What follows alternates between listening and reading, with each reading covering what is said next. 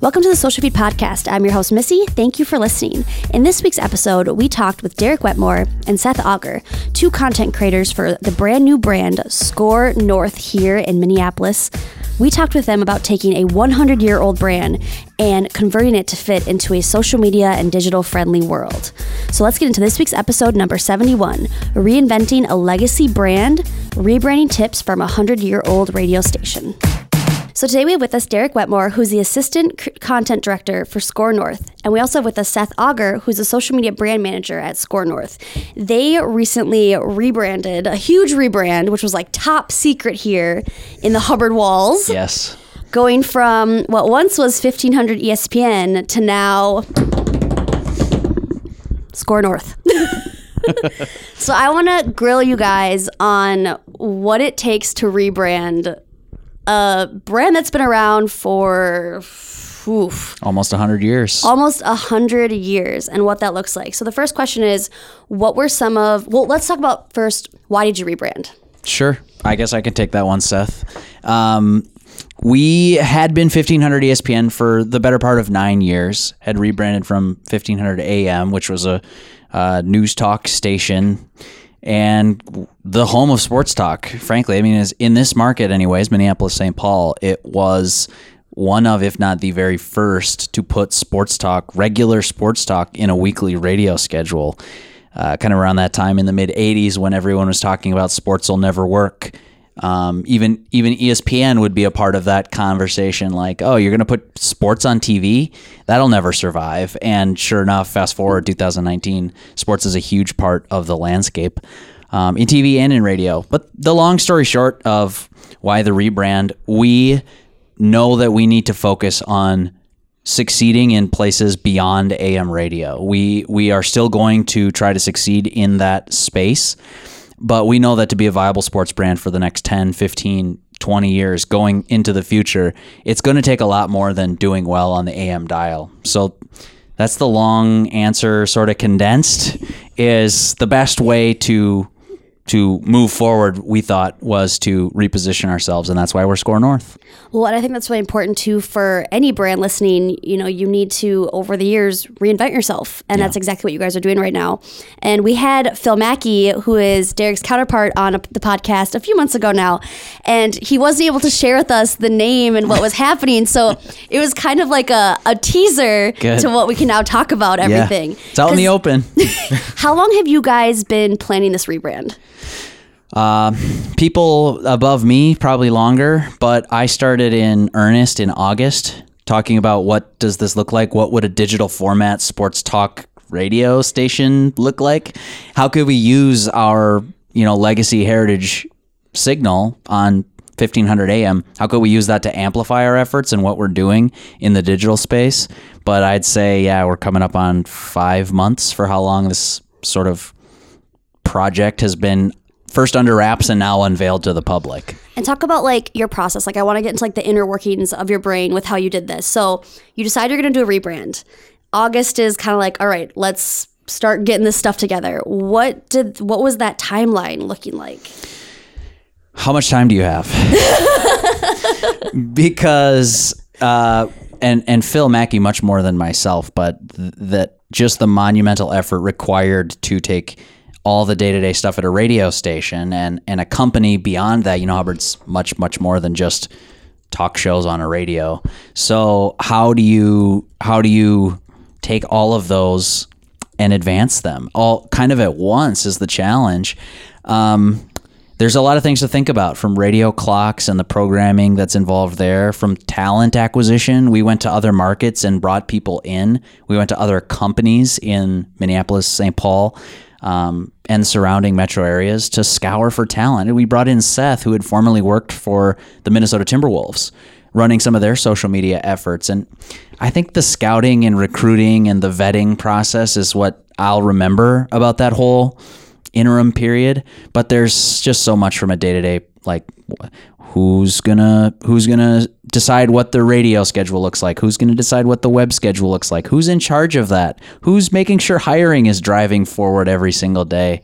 Um, who's making sure that we've got the right people? All of these sort of things that i don't know they they they make up a big extensive process. And if you ask me to repeat the process like from day one, I, I'm not sure I could articulate it very well for you. I just I think Phil uses the metaphor um, that we were kind of drinking from a fire hose for a couple of weeks there, a couple of months of okay, there are just too many tasks to do. We'll do as many of them as we can today, and we'll show up tomorrow and do it again. And it's kind of only now started to feel like it's settled down because we launched last week, so we're at the starting line now, ready to run another race. So, as part of this rebranding process, you mentioned you've hired a lot of new team members um, and changed up what that overall, um, you know, brand looks like. So, Seth, when have you? When did you start at Hubbard? Uh, November nineteenth. So okay, so a few when now. when you were hiring Derek, were you allowed to tell him like what the brand was when you were hiring people? Uh, no. So, He Seth, signed up blind. so Seth, you're just kind of like, um, so I'm gonna work for some type of sports thing, just not sure what it is yet. Like, how does that how does that process work? You know? It, it was confusing. yeah. Um, no, for sure. yeah, you know, I came in and I was doing um, 1500 ESPN things and kind of adding a little bit more to that, but I couldn't go like full change yet um, because we were kind of waiting for the the new brand to do that. So um, it's kind of like you know two month period where I was just kind of you know waiting in the water for the rebrand. Um, and yeah, like I had it much easier than you because you went through that whole process and I came in. I didn't even find out what the brand was until a little before Christmas. So, um, yeah, that sounds much harder than what I had to do. no, well, Seth was. We put Seth in a bit of a tough spot because he was one of our first hires. We we circled this and said this is a priority for us. Let's get this done. And even that, the process probably took. I I don't remember from the first time we contacted you to when you were working for us. It was a it was a long process. yeah. Uh, more than a month. Yeah, I think it was end of August that we first contacted. Sure. So so even just to give you an idea, guys, of that timeline is like knowing that was one of our top priorities. That if we're going to do this digital first broadcast company, like we need to have our social game on point, and that's why we brought Seth in. So it, even though that was priority, it still was a while before that happened. Just the inner workings of growing. But I, the one thing I wanted to add is that like Seth came in while we were still 1500 ESPN Twin Cities, but with the understanding that, hey, you know, do good work, help us get our social game up, but in the very near future, this is going to be something different, and that's why we're bringing you in. So it's kind of like I feel bad for Seth a little bit. Is like he had to sort of play in this mystery game for a while, and now finally we're SKOR North, and he can sort of flex his muscles on social media. Where do you work? I don't know really yet. Yeah, well, you can say, you can always say Hubbard. You Yeah, can say Hubbard, Hubbard yeah. Broadcasting. When I had interview people, that's what we'd say. We'd be like, "Yeah, so this is an interview for Hubbard Broadcasting in Minneapolis, St. Paul." They're like, "Oh, ESPN Twin Cities." I was like, "Well, Kinda. kind of. How much time do you have?" So, So, from a social perspective, Seth, when you are when you're doing a rebrand, so you, we already have all the channels established for 1500 ESPN. How like did you kind of have a okay this is the date we're going to swap everything over we're going to change up the graphics and creative or was it kind of like a trickle effect and you slowly started integrating what did that look like Um, it was definitely a team effort. Um, we had plenty of meetings, you know, kind of like, you know, how do we um, change our Twitter handle without losing our verification? i was like all those twitter Um, followers like makes Yes, me cringe yes. Ah!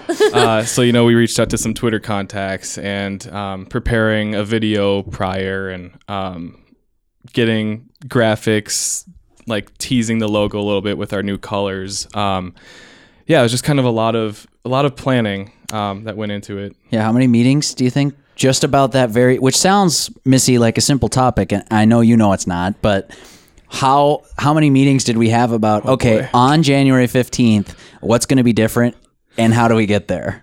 It wasn't just one, but I'm trying I'm probably like two a week for a month yeah, yeah, yeah. I would have said somewhere between six and twelve meetings Yeah. about Yep. what is our social game going to look like on this day, and and what needs to be done to get there.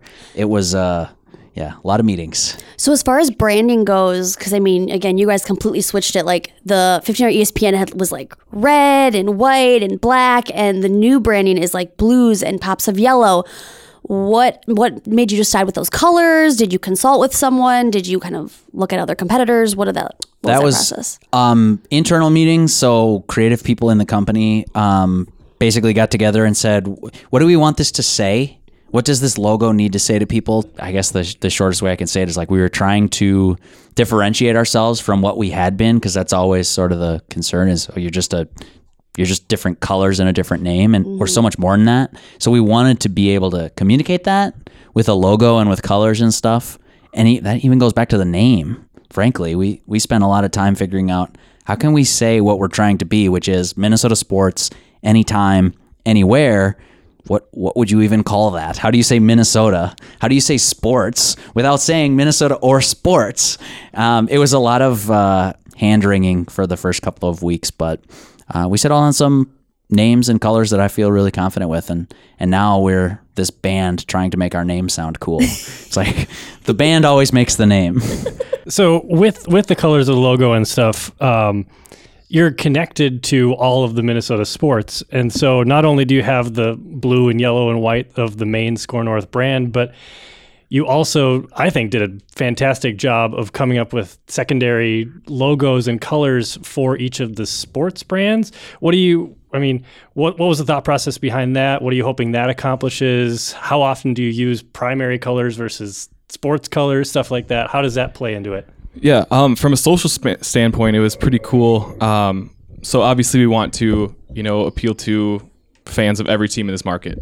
Um, so a week prior to launching, we would, like I said, we were teasing uh, the logo a little bit, and we would use those logos of the team colors, like Wolves one day, Twins one day, Vikings one day, um, to just tease the the release, um, just to show people like, hey, we're going to be covering your team. Um, and I think that went over really well. Yeah, Um, as far as using them um, on a daily basis, we haven't done a whole lot of that yet, except for, um, you know, using, you know, twins uh, coloring for, you know, like a Touch 'Em All podcast, um, Vikings coloring for Purple podcast. Sure. Well, I just add on top of that too, Seth, is like the week leading up to it was awesome to be able to have that. Hey, just so you know, we're going to be talking Minnesota United. Here's our logo with Minnesota United colors. Same for Vikings, same for Twins, Gophers, on and on. But then we also have the flexibility, Pat, in the future to, oh, we're doing a very twin centric thing. Maybe it's for a client, or maybe we're doing something with the twins in partnership, uh, putting on this event for the, their community fund or something. Well, cool. Once we got a little brand recognition and people have seen the logo and know what that means, using the twins colors is kind of a fun little twist on that. And really, though, we'd only be using it to benefit our partners we're right now in the stage of brand recognition. So that's going to be that's going to be our uphill climb for 2019 for sure. As far as um, you guys had also launched that great video as a teaser to introduce SKOR North. So obviously we're on a podcast, so I can't show. it. We'll put it in the show notes on our website. But can you describe the overall feeling of that video and how you came up with that concept? Yeah, that was Seth kind of point guarding what we had taken in r- radio and we had a production and imaging genius put this thing together and say okay working with our sound guy here's here's kind of the essence we're trying to capture they wrote up a script they said perfectly like couldn't have encapsulated the brand better in 60 seconds um, then seth took that sound and was like okay how can we make this for social so i'll let you tell that part of the story then Yeah. Um. So yeah, this clip, this audio clip, is basically saying, um, you know, Minnesota fans, like we've been through a lot. Um, you know, Minnesota sports, a lot of a lot of memories, good and bad. Um. So it was kind of talking about all that and saying like we're here with you. Um. And so I- in my mind, I was like, you know, just photos or videos of those moments. Um. And then just like intertwining our brand in that, I thought would be really cool. And uh, yeah, it it turned out really well. and yeah, I had the good fortune of working with a, a videographer and social graphics and stuff like that in house at Hubbard to be able to take that thing using Seth's vision and the sound that we already sort of had and bring that thing to life for a social audience. So we didn't want to just put out a 60 second soundbite with a picture. It's video and it's Minnesota and it's it's a pretty cool video. I'm glad you're able to share that with with listeners. What um how, how have you promoted that video? So you posted it on social. Have you done any paid advertising? Are you promoting it anywhere else? Yeah, uh, we did paid advertising on Facebook and on Instagram. Um, And as far as your social channels that you're for SKOR North, are you guys focused on like I know Twitter's a huge one with the sports fans, but Facebook, Twitter, Insta. Is there any other ones you're focused on? We just started a? Twitch account, Oh, all right. kind of for kicks. YouTube is a big one for us. We do a live uh, stream of Vikings content Monday through Friday, 52 weeks a year. Um, so every day at noon, you know you can be on our YouTube channel and you're going to find Vikings talk. Um, but you hit on the big ones. We've got Seth sort of working on a prioritized list, so you'd be better in, informed to speak to this. But we talk like seven, eight channels that we're really putting full energy daily focus into, So including on this, radio. On this podcast, we talk a lot about like your main ones like Facebook, Twitter, Instagram. We haven't touched a lot on YouTube though and Twitch. So can you talk a little bit about your strategy behind those? Um, because I'm just kind of curious, especially Twitch. And can you explain what Twitch is? Because a lot of the listeners probably have no clue. Sure. I'll handle Twitch, and then you go ahead for the for YouTube and kind of what we're doing to grow there. Twitch is really popular with gamers. Is that's that's kind of how I came. Wasn't Drake it. on Twitch? That's all I knew about it. Drake was on Twitch. That's where you've heard of this guy Ninja. Ninja got huge because of Twitch, and it's I don't know. I'm bullish on it as a platform, Missy, but I'm really I'm not sure what it's going to look like in five years. But that's kind of the whole essence of what we're doing here at SKOR North. Like we don't have a huge presence on Twitch yet, but we're curious, so we're going to get in there and we're going to figure it out, and we're going to try to build audience there. And we, I mean, we reserve the right to if a platform's not working for us for whatever reason. If Twitter cuts off its reach tomorrow, that's fine. We're going to work on other avenues. Um, so Twitch is just, yeah, kind of a streaming platform where you would watch, you'd watch someone playing video games and giving their own running commentary, which sounds like kind of laughable, right? If if you're not on it, but you should see the time spent watching on some of these. Some of the metrics for a platform like Twitch are bananas, and it's skews a lot younger. So And more know. male focused. Yeah, I well. think I think that might be um, residual effect of the fact that video games are so popular on there, and less so that the platform is like geared towards males. Um, but right now, it is definitely young man, like eighteen year old. 14 to 18 year old male I heard is kind of like the sweet spot demo in there. And I don't know if that's true or not, but um, so we're kind of playing around with it. The others we're taking, I would say, a little more seriously and full daily content. Um, Twitch is just kind of exploratory for us, but YouTube is something that Seth's been really involved in too as we as we grow. Um, that we started really modest, so I'll, I'll let you pick it up from there. Yeah, um, I mean, obviously going from radio to digital, it's basically going audio to visual. Um, so we wanted to add uh, video content to our platforms, and I think that's where YouTube comes in like big time. Um, live streaming shows uh, is, has been huge on Twitter and on YouTube. Um, I'm not sure of the exact numbers of subscribers, but I know that we've what doubled. Yeah, since- I think we started at about 1,500 subscribers on YouTube, just as it was kind of a moonlight effort. Mm-hmm. And at yeah, last time I checked, we were knocking on the door for 3,000, and, and that's just going to keep. I mean, we've been a brand for two weeks. Yeah, I was like, that's So amazing. It's going to keep growing. Yeah, we think that's a pretty that's a good big goal for us in 2019 is to boost our audience there. yeah. Love it. Is there like a certain like I know if you have a certain subscriber amount and I'm not quite sure what it is, can't you like monetize your videos? Is that something you guys think you'll do down the line or are you like no, we're just going to do in sponsored content? Yeah, if you have something to add to this, feel free, Seth. But right now, our primary objective is not monetization. Our objective, at least in the near future, is growth. We need to get this brand in front of people, so we're exploring every single way we can do that seven days a week. It's okay, Twitter's great, and you send a tweet out, and that's great, but you're talking to your little bubble of people. Now, how do we expand that 10x, 50x in different platforms? YouTube for us is a growth and discovery platform. Um, if it leads to monetization down the line, great. It's not our focus right now, but we're also not naive to the fact that like businesses make money. So I, I think that cutoff is 10,000 if I'm Okay, I was going to wrong. say 10,000 rings to me too. I wasn't sure though. So we just we have sort of short term goals on like getting our subscriber count out, but we don't talk in the office. We're not talking about like oh someday we'll get Google AdWords on here. We'll make a penny per blah.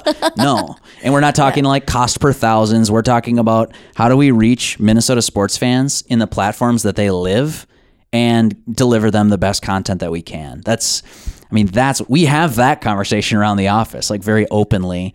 Um, so I, yeah, I guess I'd just say we have more of a growth mindset than a, a capitalize on the monetary side right now. Would you say from a social media um, standpoint, with all the different channels you're on, do you have do you notice that one like just really helps push you out more than the other ones? Like I'm gonna just say Twitter, for example, because you guys have a huge following on there. What are you up to for Twitter followers now? Uh, thirty-four thousand. Thirty-four thousand. So when you send out a tweet, do you notice all of a sudden this like surge of traffic back to the website, or is it Facebook that's more driving that? Which you know, is there a certain channel that's kind of bringing in more of that? Um, I'd say Twitter for sure. Um, that's kind of where you get the most interaction. Um, that's where you can kind of play around with things a little more. Um, other people's tweets, other people's videos, kind of just intertwining a lot of things. Um, so the engagement on Twitter is awesome. Uh, so we can, you know, put out something that, you know, Barstool Sports or something tweets out, um, and then after, you know, maybe link one of our podcasts to it, and we see a lot of traffic from that. Yeah. Well, I'd just say too, it's like built in from 1500 ESPN took Twitter very seriously, and it was the one maybe social medium that it was part of. It was a core competency to what we did. We did basically radio and Twitter, so that audience is a little bigger, relatively speaking. And I think of this as like, what's your average 25 year old guy doing throughout the day when he's at work. He's like kind of lives on twitter. It's always open in a tab. It's, it's like maybe twitter and reddit are open in two tabs and then work in the third tab. So when the boss comes by you click over to that tab and otherwise you're living on twitter. These other platforms facebook youtube instagram those are more sporadic engagement. Whereas I really feel like the, the sports audience that we're targeting kind of just lives on Twitter. That might help explain too why we get so much more traffic Yeah. from from those places. I agree. When you did your rebrand, did you have because you knew Twitter was such a like dedicated audience? Did you have like a specific, a different strategy for Twitter versus the other social channels, or were you like, we're just going to push this out and kind of see how people react to it? Go ahead, Seth. Um, well, like I was saying before, like the teasing, you know, other teams' logos and all that stuff, that was just strictly on Twitter. Um, yeah, on Facebook and Instagram. Well, Instagram, we actually completely. We had to start over. yeah, on we started Instagram. over on Yeah. Instagram. Oh no! Well, we didn't was- lose that much. We didn't take it that seriously in the past, so it wasn't that hard of a decision to start over. But we did lose some followers. That's another great point. Um, what like issues did you guys run into? Obviously, lo- start a new Instagram account. That kind of sucks. I mean, to read yeah, the followers. Yeah, that. I mean, But was there any other big issues that you had when you switched brands? Facebook flipping was a challenge for us. They we, we were working with somebody at Facebook um, that we got through a connection at work, and like she was super helpful and just wanted to get us this brand. But it was a challenge in that everything we said online about us was 1500 ESPN, 1500 ESPN. Well, here's our website. We can point you there. Here's our app. It was all 1500 ESPN. So I think that threw a flag up that said, "Hold on a second. Why? What are we? Trying to bait and switch me here? really is what it felt like i think on their side of things so it it ended up getting caught in the wash for like a week before we could actually change our twitter name and a couple of the accounts missy we were just squatting on them and saying like hey we'll reserve this you know phil probably reserved them months in advance because he's very detail oriented and thought well one day this is going to be an issue um, Instagram was really the only one that was a we had a fatal blow. Everything else worked fine, and now that we're two weeks in, it's like smooth sailing. I, unless I'm missing something there, Seth. No, I completely agree. Yeah, yeah. No, I just say you, you had asked something else in that question, Missy, that I wanted to circle back on. Of do we have like a different strategy? And on the flip, not not really. On the ongoing basis, I just think we our strategy, if you want to call it that, is like treat each medium as its own platform. We can't just do a 60 minute radio show and say, okay, good, that's an Instagram post. No, it's not. Okay, good, that'll go on Facebook. No, that's not how it works. You're not going to maximize, you know, we're trying to be as efficient as we can with the stuff that we're already doing. Uh, this, this sort of maybe naive bet, but the bet that we're making is like our sports content is good. So now, step two, if we believe that, how do we share it with people on these different platforms? And the Twitter strategy is what? Just flood it and make jokes. Yep. right? Like if you Yep. could summarize it in two lines flood Twitter, make jokes, be snarky and funny. Facebook's completely different in terms of volume of post and tone of post. Instagram's way different. You can use the stories function differently than you might use the posts function.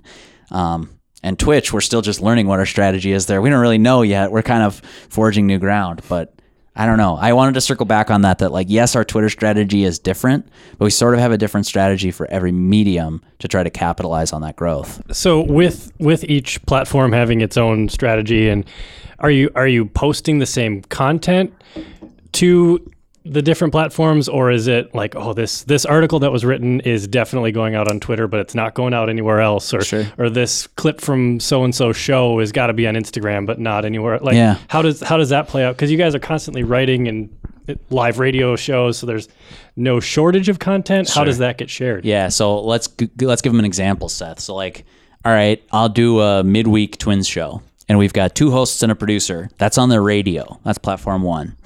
Because by the way, we say like we're we're more than just a radio station, but at the end of the day, we are still just a radio station trying to get the word out. I mean, that's that's our bread and butter is broadcast. So sorry, I'll I'll say step one is Twins uh, Joe Mauer comes on and announces that he's retiring from baseball. Oh my gosh. Well, that's big news on formerly 1500 ESPN, currently SKOR North. That didn't actually happen, but let's just go with it as an example. Fake news alert. Yeah, exactly. We're of course going to then that's a podcast, so it lives on demand online, so anyone can find it, even if you weren't tuned in to the AM radio dial at the exact time that happened. Once we have that, those first two are covered, and then Seth, I'll let you take it from there on how would we take that little interview and try and share it out with as many people as possible. Yeah, um, I'd say for all platforms, well, actually Facebook and Twitter, um, you know, an article like linking to the podcast. That's that's one thing. Yep. Um, taking a specific quote from the podcast that say Joe Mauer was on and he said something, making a graphic of that, posting that on Instagram. That's a good example too. Um, we have these things called audiograms that um, Declan and myself make. Uh, that is, you know, audio clips from the podcasts and the radio shows um, that always do well on all three platforms. Um, So those are Yeah. like clipped highlights. There is a visual component, and then there's a transcribed sound clip of roughly two minutes or whatever on there of Joe saying he's walking away, for example. And that that way, like in the past, we might have said, "Oh my gosh, Joe Mauer was just on our radio station." We might tweet it and say he was just here and he announced he's retiring.